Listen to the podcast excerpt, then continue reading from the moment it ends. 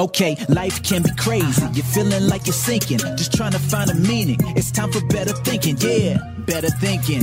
Time to tune in. Let's go. Welcome back to Better Thinking. My name's Nesh Nikolic, and my guest today is Dr. Anna Kiaos, who is a critical ethnographer with a passion for psychiatry, psychology, and mental health. In this regard, her research explores the boundary between the psychological and societal focused views of the self by adopting critical ethnographic methods. Specifically, her PhD research encompassed several interconnected topics, notably managerial ideology, normative control, the underlying systems of culture and subcultural meaning, with a particularly strong focus on concepts of self enacted in everyday working life, and how such enactments reflect self-consciousness from the perspective of various cohorts in the workplace.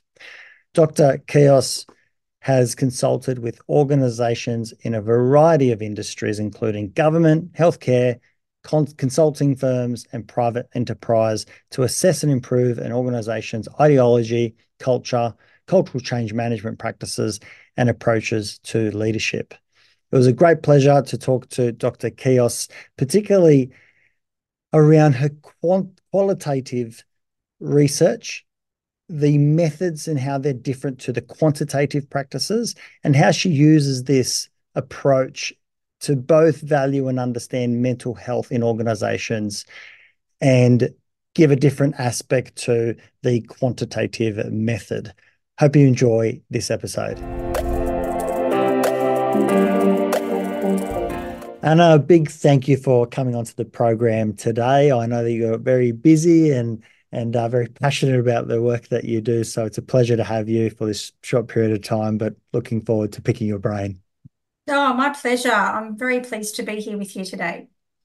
Well, it's exciting to talk to you because as part of my training and obviously being a clinical psych, there is such a great focus on the quantitative method. Everything is about the scientific method and for good reason. It's understandable. But it's very rare that the qualitative side of research gets a voice. And I think that any conversation that looks at whether it's psychology or any other field, we should try and understand all the different viewpoints. So I'm really excited to talk to you, and in particular about mental health and that qualitative method. I know that one of your passions and specialties is around culture, mental health, and you've done a lot of research there. So, appreciate you coming on. Oh, my pleasure. Yes, I think there's lots to discuss around, the differences between obviously quant and qual and the value that they bring to academia and research in general. But I think there's a lot to offer in terms of taking an even,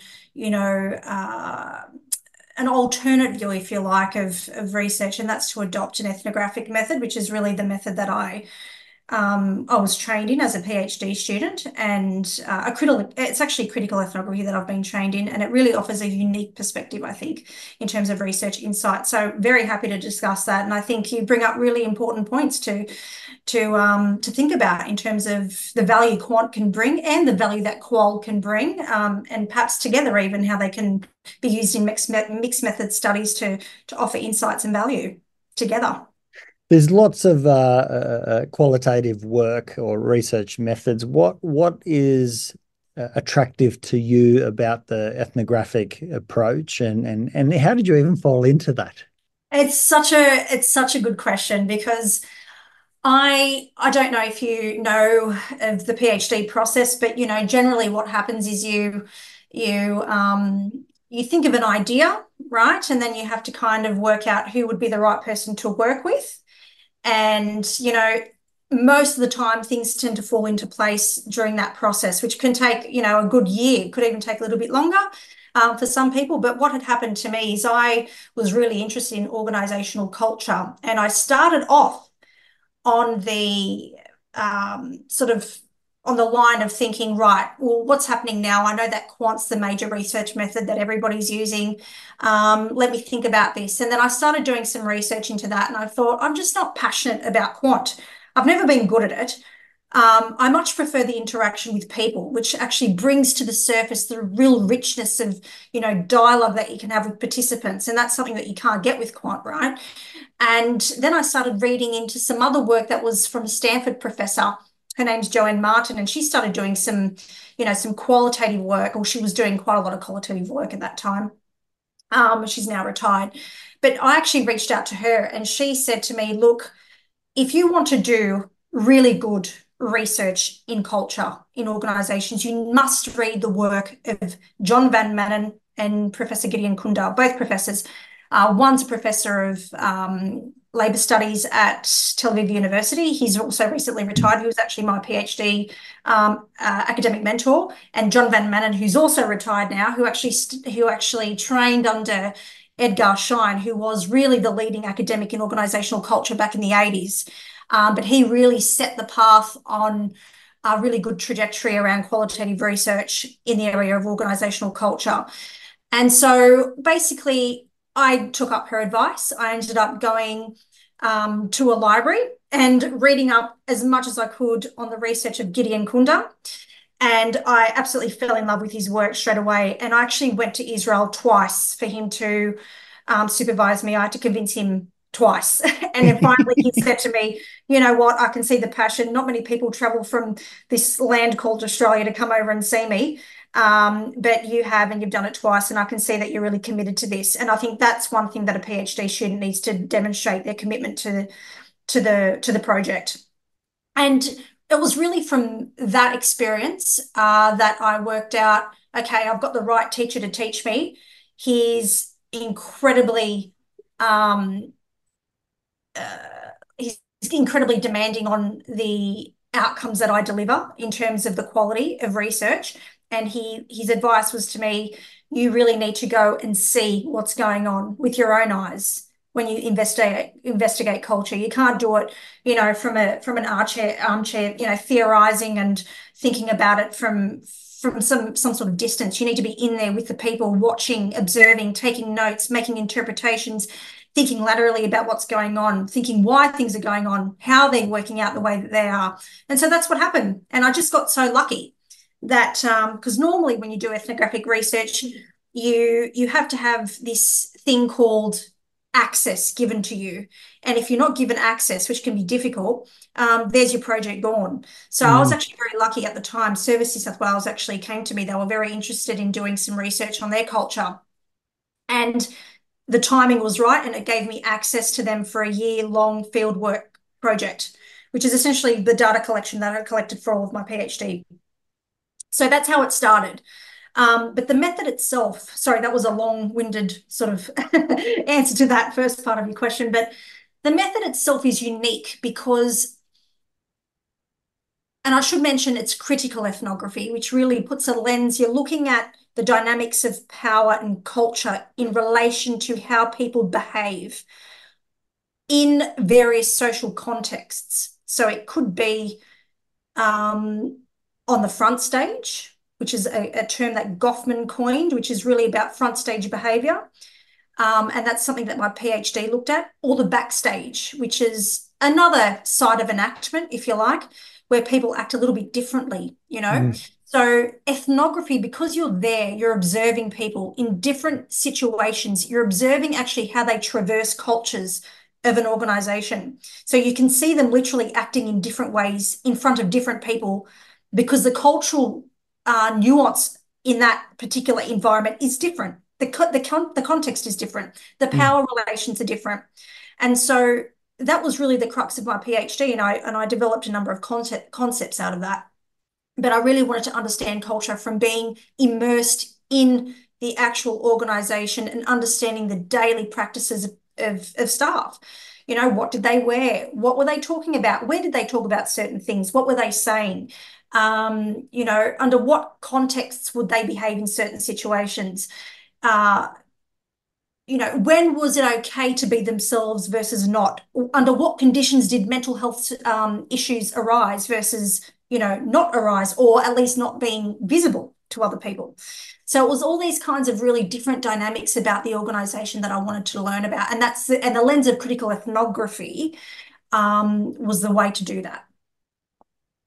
very immersive so that you're able to observe all sides and differing sides to get an understanding of an environment, of a culture, and I suppose from there have a different viewpoint, because Absolutely. Most of us tend to only hear a single point of view. Certainly as a psychologist, where predominantly I'm working with a single individual, occasionally couples, you are at least observing, the one point of view, or at least the couple in session, though.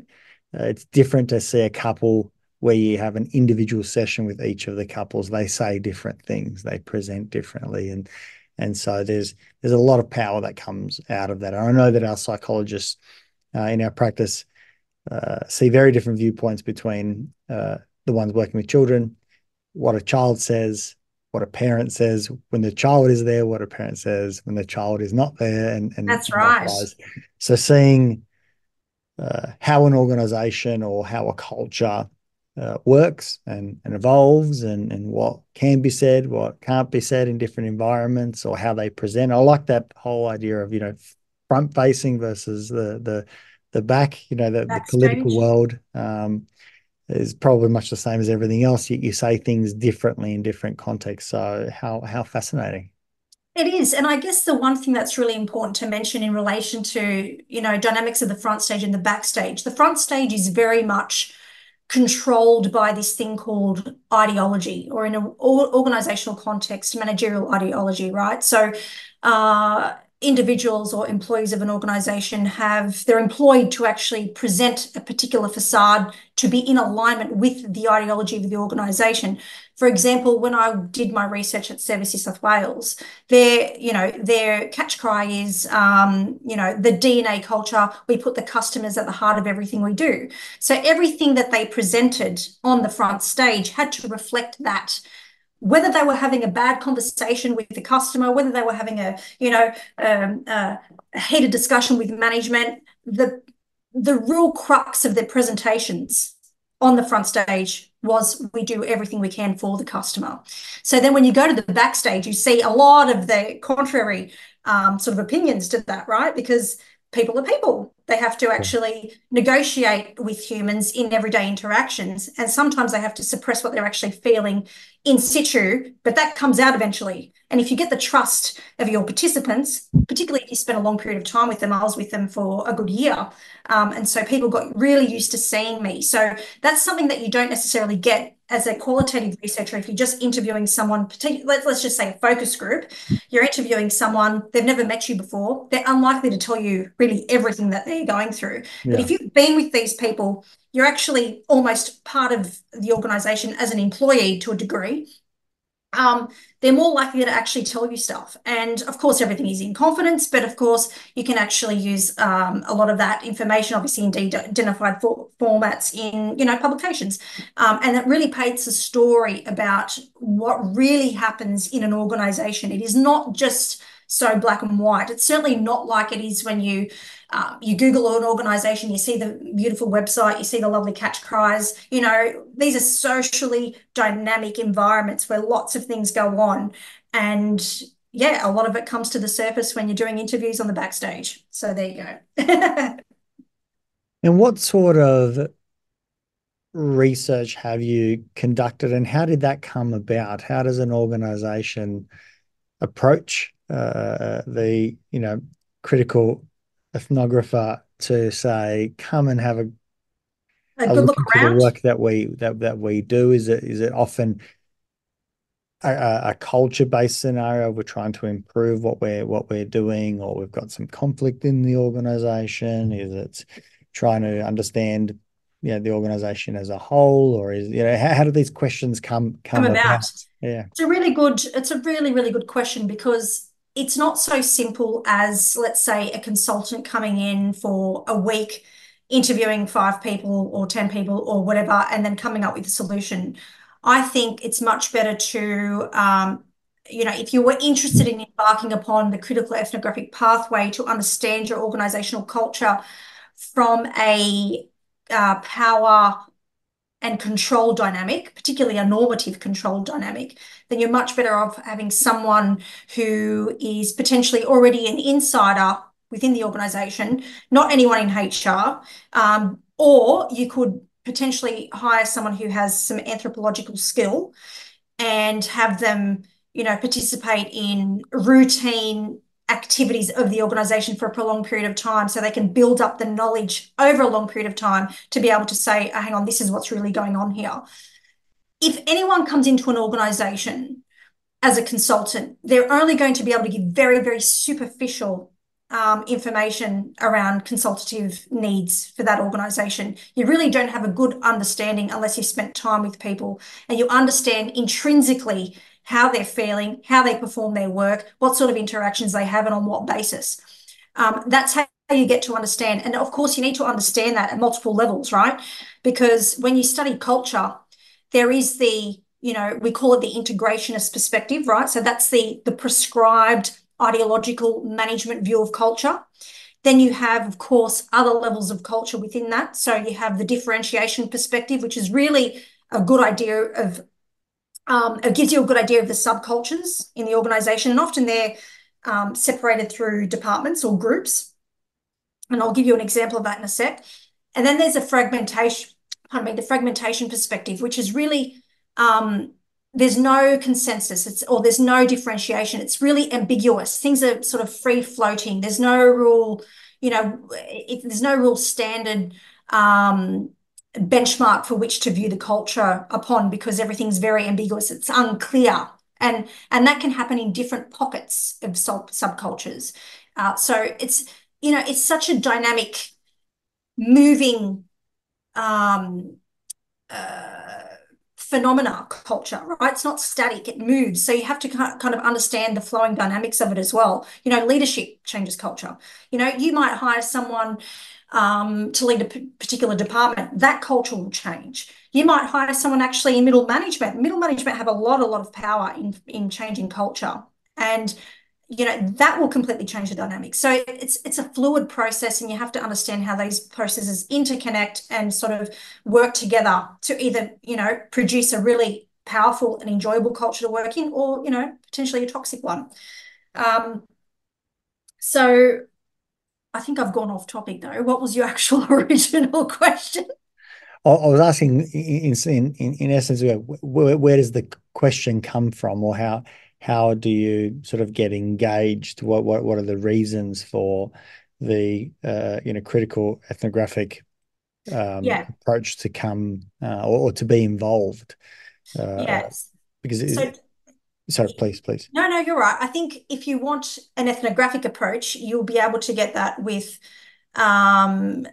basic observation and interpretation skills, right? But over a prolonged period of time. But if you want to take a critical ethnographic approach, that's when you need to really take in the integrationist view of the culture and how it shifts language and behaviour on the front stage and the backstage. So that's what a critical lens would give you. And sorry, I was going to come back to an example. So when I did my research at Service New South Wales, at the time of that research, there was a quite a large machinery of government change, which meant that the Department of Customer Service was actually basically taking up a number of agencies within it, and Service New South Wales was one of those. And so you can imagine at the time of this research that created quite a lot of change and quite a lot of uncertainty for employees. But it was a really opportune time to do research because it really gave me access into the dynamics of change and how it impacts mental health. And I think that's where critical ethnography could be really valuable, because you can actually unearth perspectives, thoughts, subjective experiences, emotions, which would otherwise lay completely dormant and you wouldn't get access to. And the problem with that is you have a large issue emerging within the organisation where people are feeling huge impacts to their mental health and nothing's being done about it. No sort of preventative measures have been put in place, or very little. And these problems emerge over time, and then eventually you have people getting burnt out, leaving for various reasons, all because there wasn't enough information before the machinery of government change was to take place, to be able to mitigate, you know, these intrapersonal and interpersonal tensions that were eventually going to emerge because of the change. So that's where critical ethnography could be really valuable, I think. Mm-hmm. And it's interesting looking at the front stage being that ideological sort of perspective versus the backstage being what's actually occurring, because often I'm assuming, you know, even within a meeting, there are, you know, likely to be lots of staff members who are still holding a type of front stage because they have to by virtue of being management. Yes. At least to a degree, depending on the management style and so on, while others maybe in the room are, you know, feeling something very different, like, you know, this impression management going on, or, you know, someone is being told from up top that this is how they need to present. And there's so much of a dynamic going on, which is that, I suppose, that power and control dynamic, and how messages are presented or then relayed as well, and follow-ups. The complexity must be absolutely, well, it's exciting, but, you know, high complexity systems. Absolutely. I think the one important thing I think to mention on the backstage is that, you know, you will have people who present a more sort of unconscious presentation of self, right, on the backstage. So they're more likely to be expressive in relation to their emotions and cognitions around various stimuli that's going on around them. You know, that's where potentially you have, you know, gossip, etc., going on. But the backstage is still a place where people perform. They just do so differently, and they do so on different terms. So it's still a presentation of self, even though we think it's what's really going on. There's still a degree of, you know, obscurity there, depending on, you know, who's present, and, you know, and there's almost, if you like, therefore, an oscillating phenomena between the front stage and the backstage. Am I on the front? Am I on the back? You know, and this can go on for some time before people really know each other and they're really comfortable with each other. So you might have, for example, a really close relationship with your manager, and your manager might be in a position to tell you things in confidence. So is that the front stage? Is it the backstage? Like, you have to kind of negotiate that boundary. So it's not so clear cut. But we know that from the research that different presentations of self elicit different emotional, I guess, components to someone's psyche and cognitions as well. So we get access to different information on both.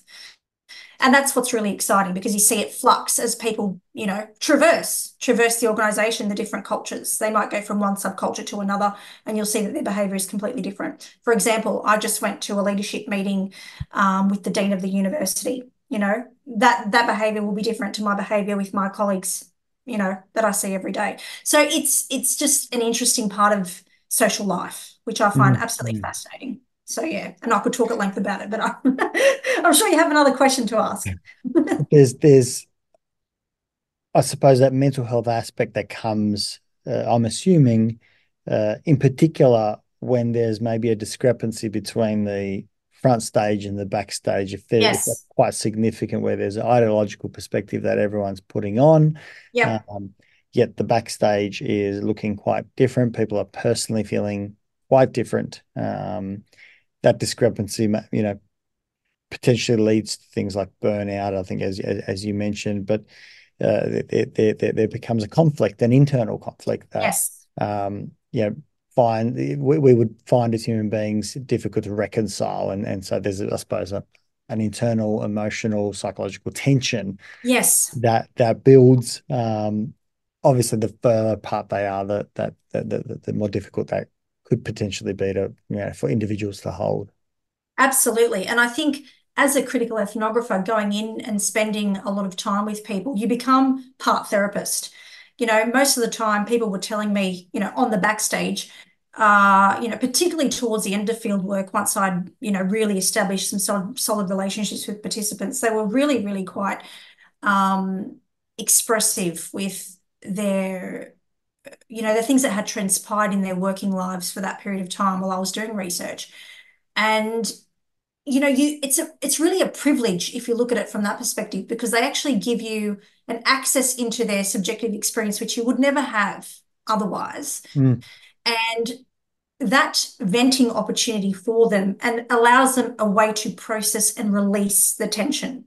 And I think that's really, really key. If there are avenues within workplaces which allow and enable staff members to release the tension, particularly during times of immense structural change or change in general, I think that's very, very healthy. There should be, you know, a degree of tolerance there by management for people, because I think that's going to save them in the end. It's going to save them from a lot of burnout. It's going to save them probably from a lot of staff turnover. It'll actually probably transform their culture to a degree, because people will feel more comfortable in being able to express, you know, their true subjective thoughts and feelings about situations, which I think can only good can come from that, providing it's within reason, right? So there will be individuals who do have, you know, mental health challenges who will need additional assistance, and you'd pick that up as a critical ethnographer, and you might be able to offer some, you know, options there. But I think overall, if you can create an environment where people have an opportunity to release the tension, that's the important part, release the tension, then that will go some way towards transforming culture for the better. And what are the ways that tension can be released or mitigated? What are some of the, I suppose, approaches that might be recommended or are understood to have value? You know, for example, I know that people who are frontline workers in like emergency type services, I believe there is very strong evidence that having a debriefing mechanism is really important. Yes. Where people are given the opportunity, whether they take it or not, actually, my understanding is doesn't actually matter. But that channel is open for staff members to say, this is how I'm feeling, this is how this experience, you know, is affecting me, this is what I don't like about what's going on, that they're heard by someone. And yes. I think who they're heard by is also important. Yes, yes, absolutely, so, absolutely. I'm not sure if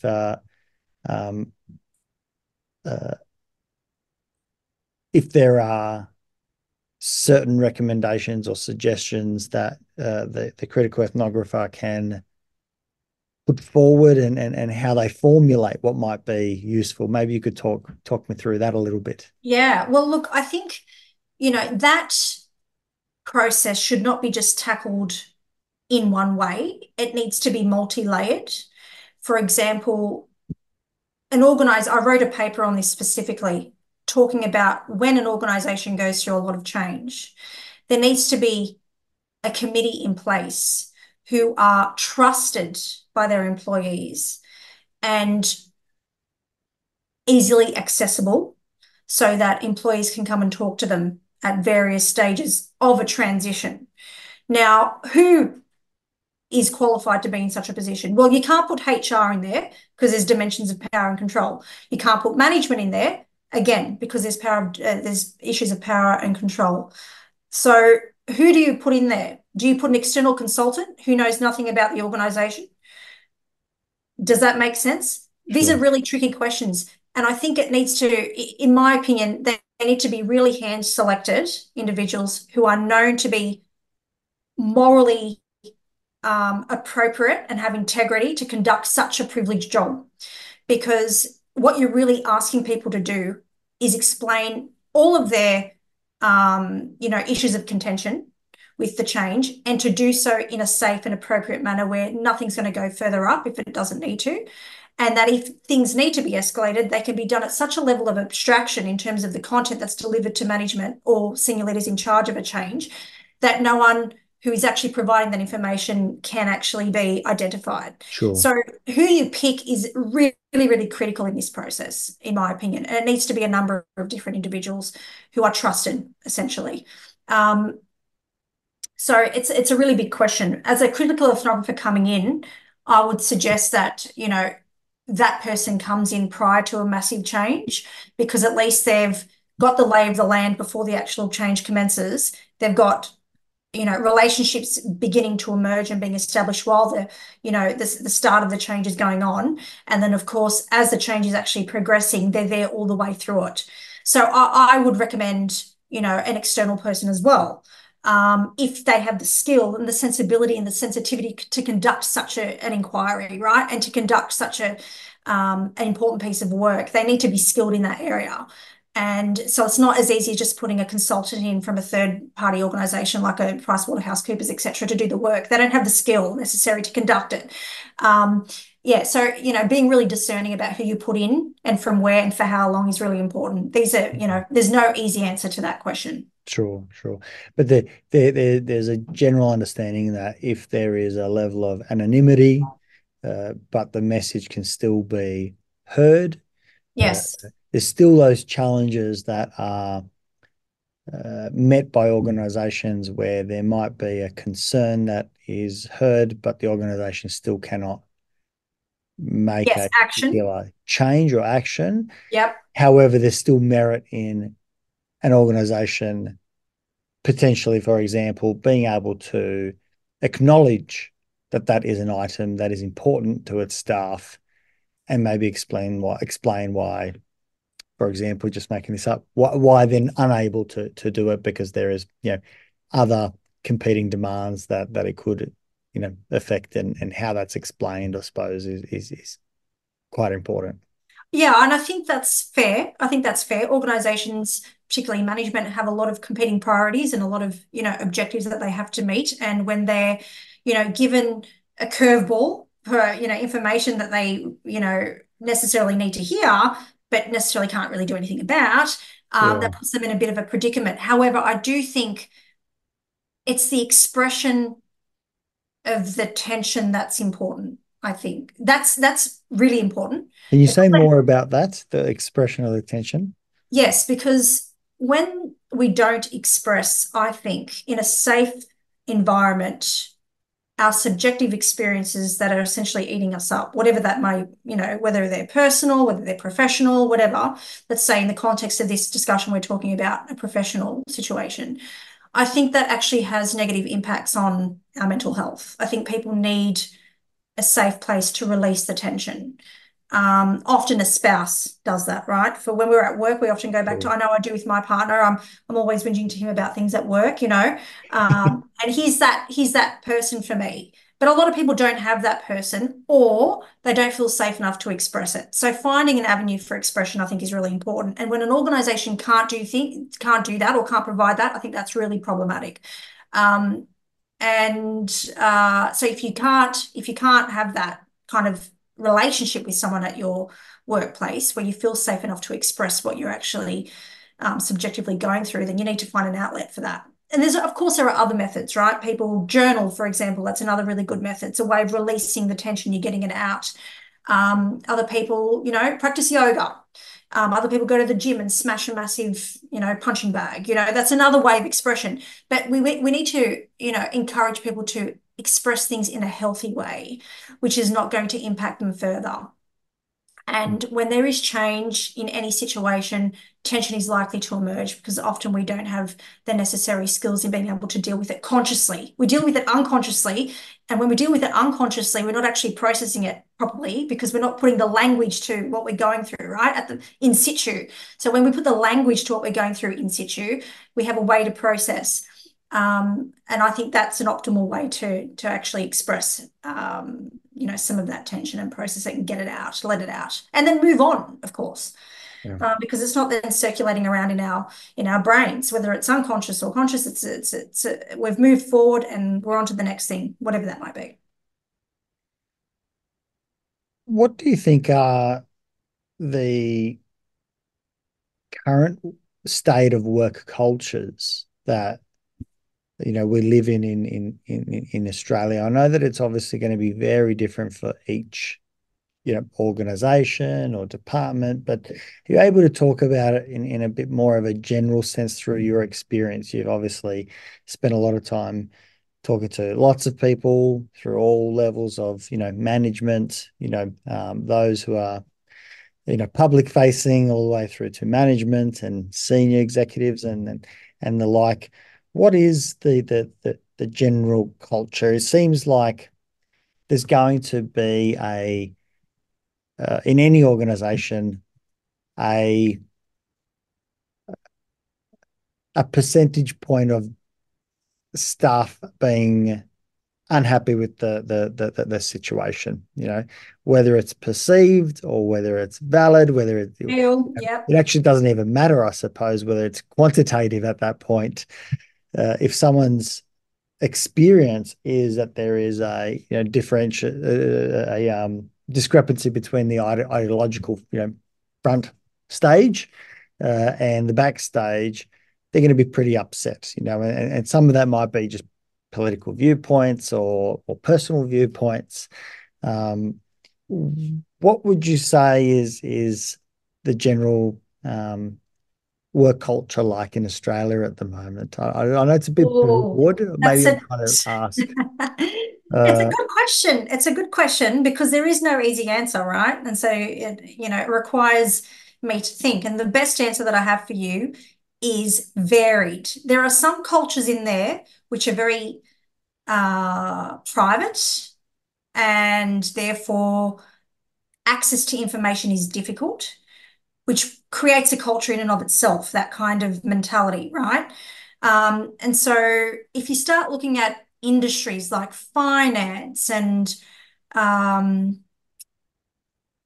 even to a degree some government agencies and I think finance is a pretty good one because it's highly like the incentives for the actual industries to make money, right? It's very, very simple. Whereas in academia, it is to produce research or deliver education.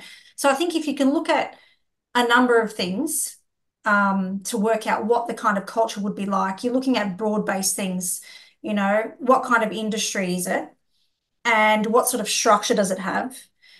Where is management heavy? Is it top heavy or is it middle management heavy? That gives you a really good idea. And of course, look at the front-facing, dynamics of the culture. What does it prescribe? What does it say on its website about culture? You can get a really good read just from basic research skills, right, on a culture. But there is no, I can't say there's a generic statement to say that we are like this. I think it varies, and that's probably an answer a critical ethnographer would give you because there is no standard.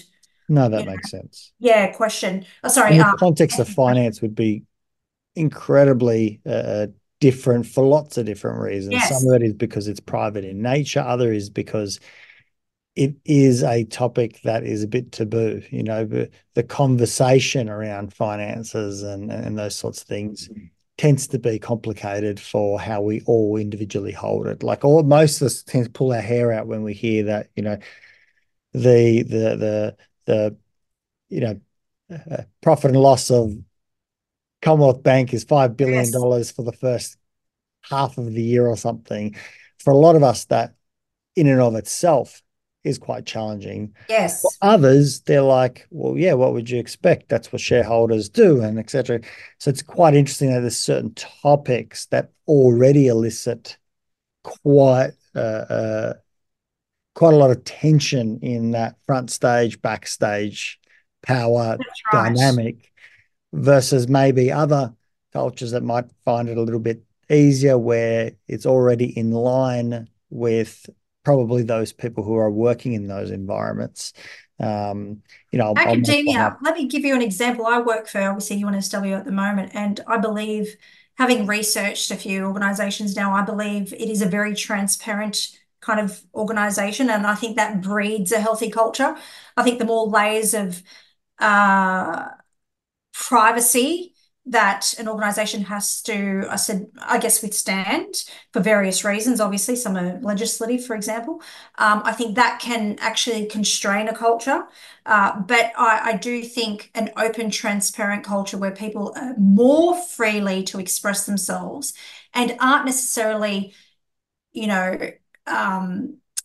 you know, there's no backlash to come towards them, at least initially, I think that's a good thing. You know, backlash does come eventually if you keep talking negatively about any institution, right? Particularly if one that you work with. But if you come with an open mind and you say, right, we've got these problems in our organisation. I care enough about the organisation to raise them. I care deeply about them, and I want to implement X, Y, and Z solutions, or at least, you know, garner some support or feedback around what we can do to change some of these things. I think that goes a really long way to transforming culture and making it more cooperative and enjoyable to work at as well, or work within and function within. So there's lots where we can actually do ourselves, I suppose, to transform culture. It's not necessarily something that we just leave with management, because often they don't know how to actually successfully develop and build a culture, let alone transform it. Often it's the interactions that we have daily with our peers and staff that actually can change the dynamics of culture, at least for us in our internal little environments that we work in every day. So yeah, I think that's an important point as well. And is a lot of what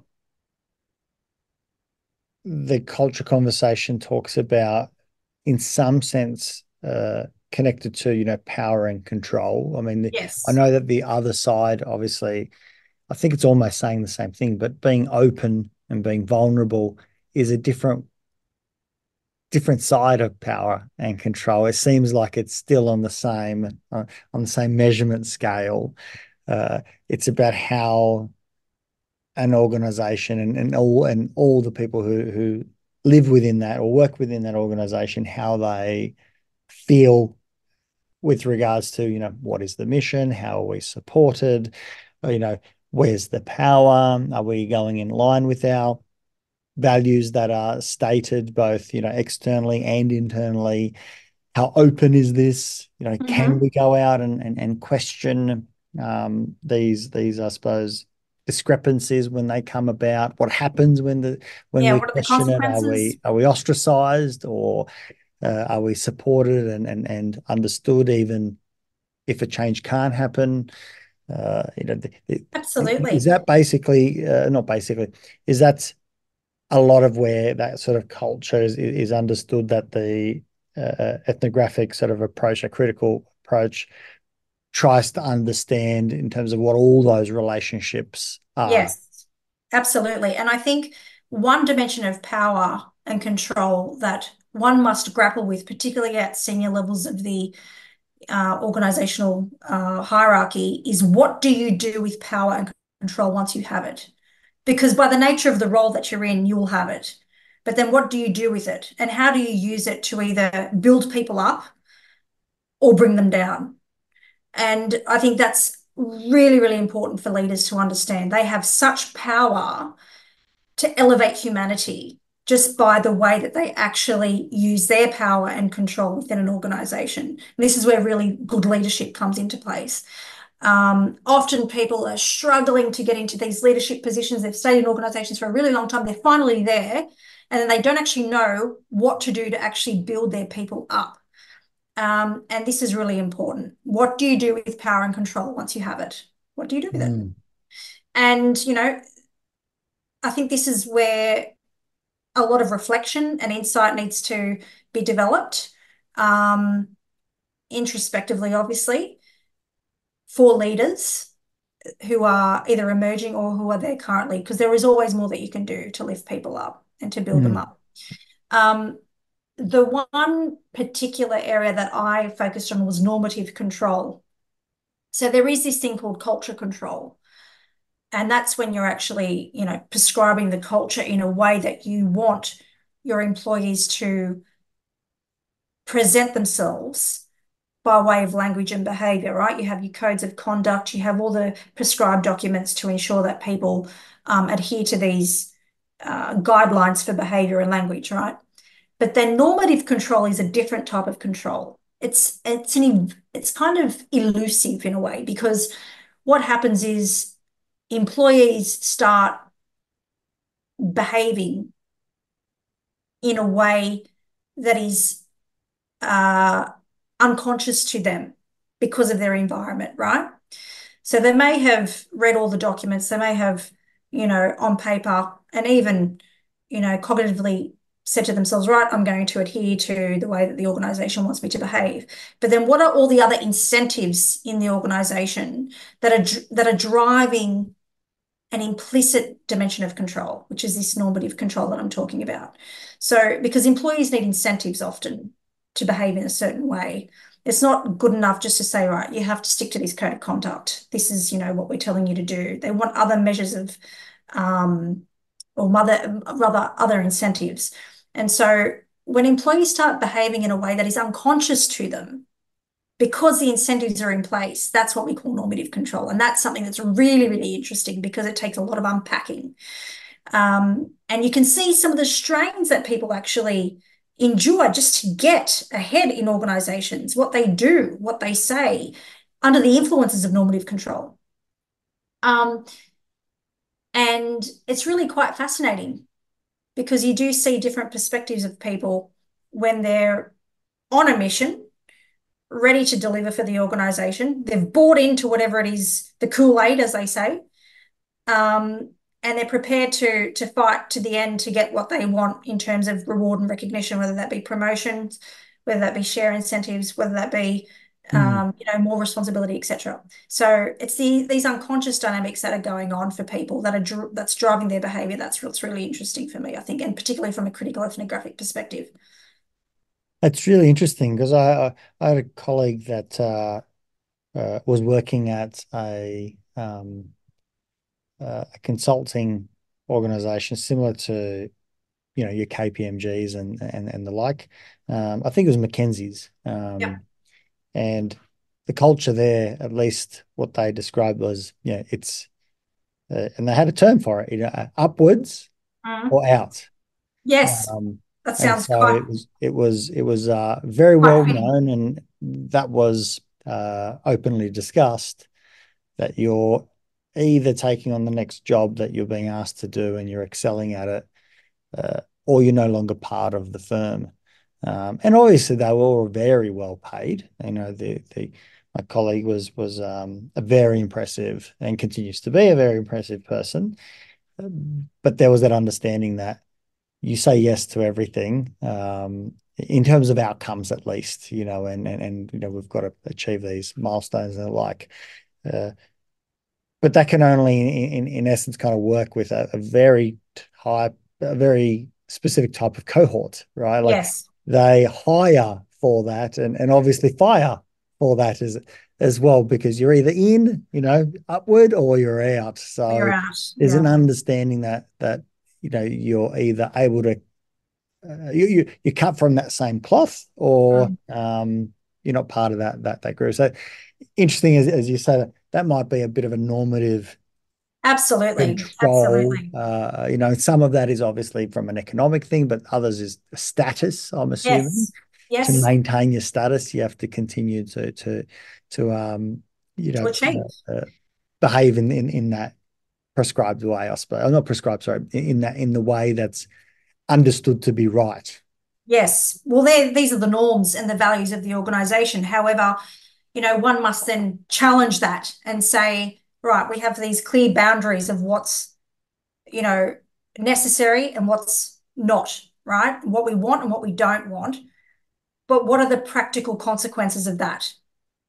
What are the practical, because there's action-reaction. You know, if you create these strong norms in an organisation, there is going to be a reaction by staff members. I suspect because it is so clear-cut and black and white, that particular culture, or that, you know, ideological perspective that's driving that culture, I suspect that they would have huge employee issues because there is no grey area to discuss what is actually progress. You know, a lot of the time people make progress when they're doing nothing because they're actually, you know, they've got a chance to deliberate and think and reflect about things. So, you know, there's so many things to unpack with that ideological perspective in and of itself, which I don't, you know, I would never subscribe to such a culture. I don't believe in that's, you know, in that kind of model. I understand why they do it. You know, it's very lucrative, particularly if you get the right people on board, but, you know, how long do they stay? And we know that in in particularly in areas of academia and other areas where you need to build up a lot of expertise to be actually knowledgeable in a particular area, you want tenure. You want people who have been around for a long time, so they've built up the knowledge for, you know, over a period of time that can actually add value to particular situations and emerging issues that come up in whatever capacity that they're working in. So, you know, I understand it. I'm not a fan of it.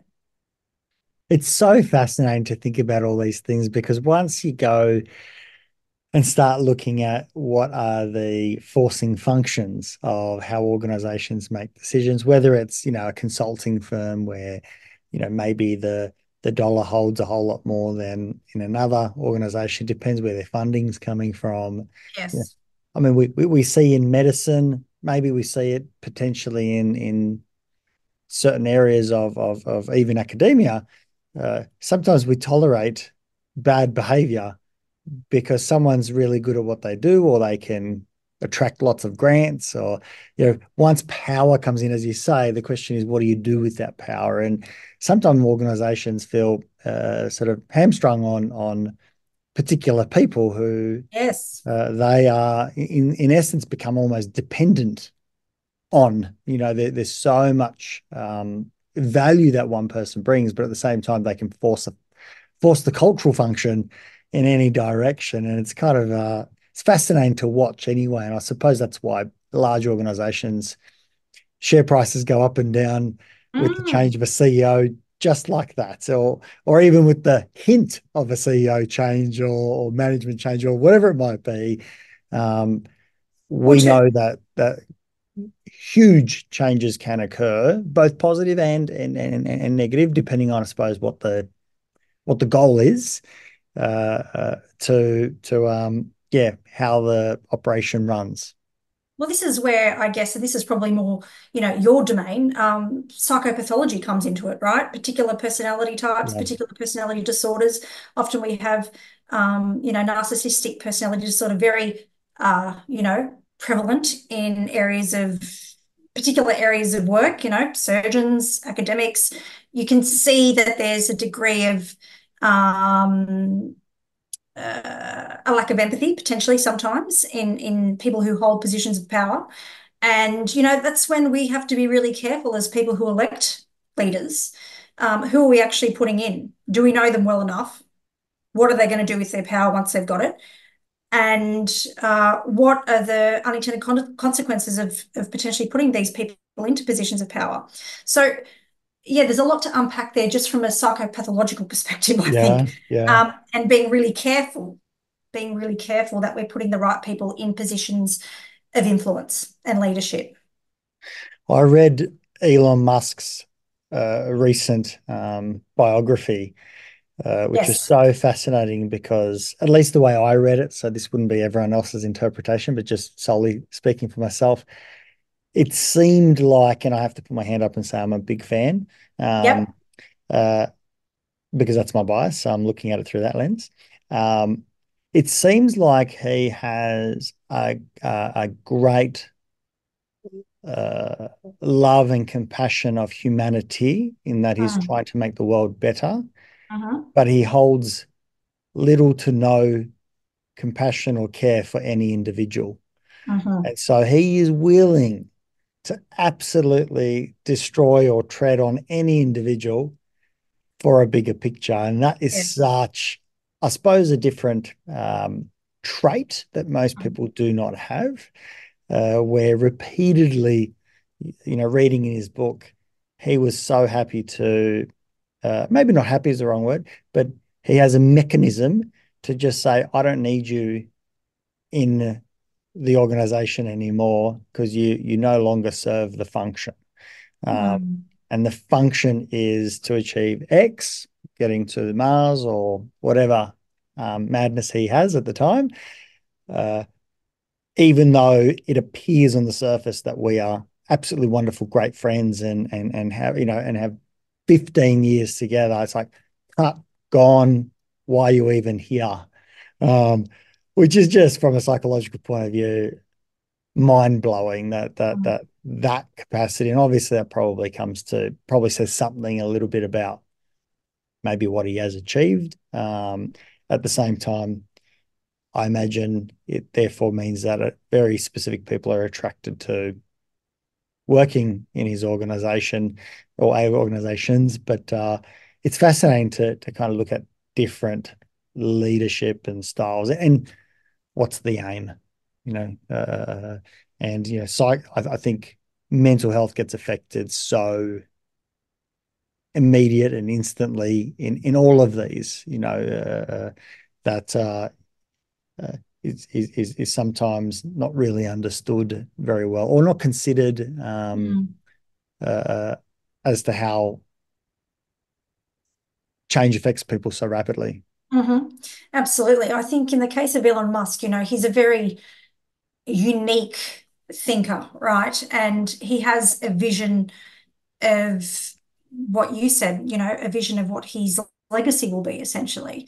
And if you're not fitting within his picture of the end solution or how to get to that solution, you're out of the picture. And I think to a degree, people like Elon achieve greatness, right? And he has achieved greatness because he's been like that. But then there are a whole heap of people that they're burnt from the process of going through that. And their recovery is obviously really important as well. You know, there's probably a degree of people where he thought, you know what, I have to let them go because they're really, you know, not performing. And there's probably other ones that were really trying their guts out and they still didn't reach expectations, you know. So, you know, how did those people actually handle recovery? That's another completely different issue altogether. And maybe there's no mechanism other than finding a personal therapist and working through that. But, you know, it's a challenging one. I think you're quite right. It's a challenging one for people to sort of get their head around, and because you don't want to stop the visionary, but you need to stop the kind of, you know, the aftermath of what comes out the other end. Well, complete destruction. It is complete, like the human toll, at least for those around him. And, you know, I imagine in his mind, it's like, you know, to save 1 million people, to kill 2,000, yeah, just do it. Yeah. Why are we even debating this? You know, another person feels something about it. Here we just say, that's mathematically correct. Go ahead and do it. What's next? So what do we do though? What do we do? It's wacko. It's so interesting. It's not wacko, but it's fascinating. But let's challenge that for a sec, right? And let's say, okay, right now we believe his intentions are good, right? His intentions are to progress humanity in various ways and forms. What happens if his intentions change? Yeah. With that much power and control and the intentions going in a different direction, being on the wrong side of history, what happens then? You know, these are really important questions for us to think about. What protection mechanisms do we have in place to control such an event, should it happen, or control such a phenomenon, should it happen? I mean, we have an interesting situation with Russia and Putin, right? And, you know, we need to ask ourselves that question. Should Ukraine be taken over by Russia? What are the consequences then? You know, is the intention of this person on the right or wrong side of history? I think we know the answer, right? And so we have to kind of think about that and what the implications are for everybody. So, yeah, it's right to say, yes, Elon Musk is fabulous. His intentions are great. What happens tomorrow if his intentions change? Yeah, yeah. So, yeah. Big question mark around that. Very, very complicated and it's lovely to have a small glimpse of what I think this approach in terms of how to view, understand, observe, research, measure, consider, and entertain, you know, all of these different factors, how valuable that is, moving away from just the quantitative side, because in many ways, I suppose the qualitative is what we do in therapy.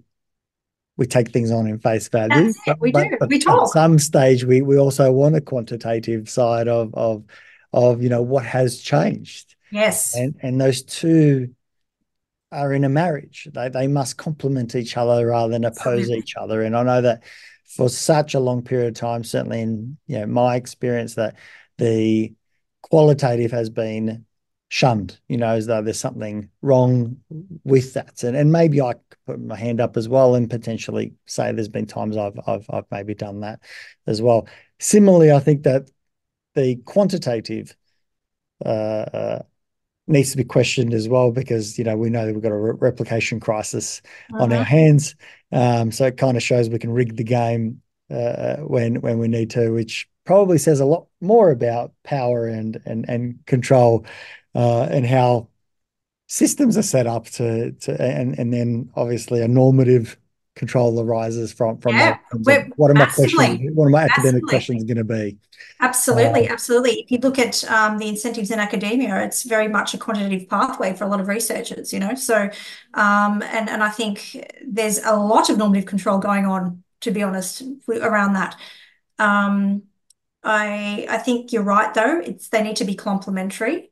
They need to work together to produce really good outcomes. And if I had to give any advice to any, you know, students embarking upon research, I would say dabble in as many research methodologies as you can, get yourself familiar with them, and then focus in on one that you really, really, really love and are good at and are passionate about, because you will do the best research with that. For me, it just so happened that I enjoy and I really, really am passionate about talking to people and understanding their subjective viewpoints and getting to the crux of what's going on in their lives, right? I love that about qualitative research. I love that about ethnography, because I'm also complementing what they're telling me in a research capacity from a qualitative perspective with what I'm observing as well from a language and behaviour perspective. So I can marry the two of those things up, and that really gives me a nice complete picture of, or a better picture than what I would have achieved as if I went down a quantitative pathway where I didn't even actually have much of an interaction with them. So that's my advice, I suppose, for anyone embarking upon a research method. Just learn about all of them and immerse yourself in a few that you think are interesting, and follow your curiosity and stick with what you love. That's the best advice that I can give. And beautiful advice, and I think fitting, because your passion oozes out of you. I think you're talking about this. It comes out in you know, your expression, your language, and the pace that you speak. And I think it's beautiful to see that passion. And I think it's placed very well, because it comes from that very curious place. Before we finish up, can I just ask you, for those listening, where can they find out more about your work, any research? How can they get into the, I suppose, you know, field? Yes.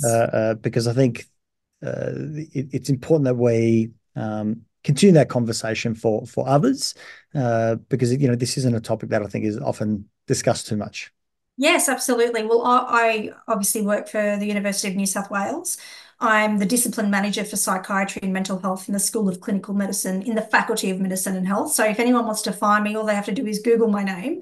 I also have a consulting business called Mind Culture Life, and I offer consulting solutions around organisational culture analysis, and also you know, one-on-one consultations as well for psychotherapy. So if anyone's in need of any interesting perspectives on culture or research in relation to culture or critical ethnography, more than happy to receive an email or a phone call or any sort of correspondence. Fantastic. Anna, a big thank you for coming on today. I know we could have spoken for much longer, and I thank you for your time and the passion that you bring. And it's exciting to have people like yourself not only doing the work that you do, but also shaping, you know, our students as well, who hopefully will be as equally passionate and bring about these questions in organizations and just how they do life as well. So I appreciate you, and thank you for coming on. My pleasure. Thank you so much. If you enjoyed this podcast, please support it by going to iTunes and putting a review, subscribe, share it via social media, and tell others about it. Start a conversation. It's listeners like you that make this able and possible, and why we bring in these guests to go out and share their knowledge and resources. And just lastly, if you are a psychologist and you want to go out and be part of a bigger team, develop your experience and get into some exciting work, come to strategicpsychology.com.au/careers and reach out. I'd love to hear from you.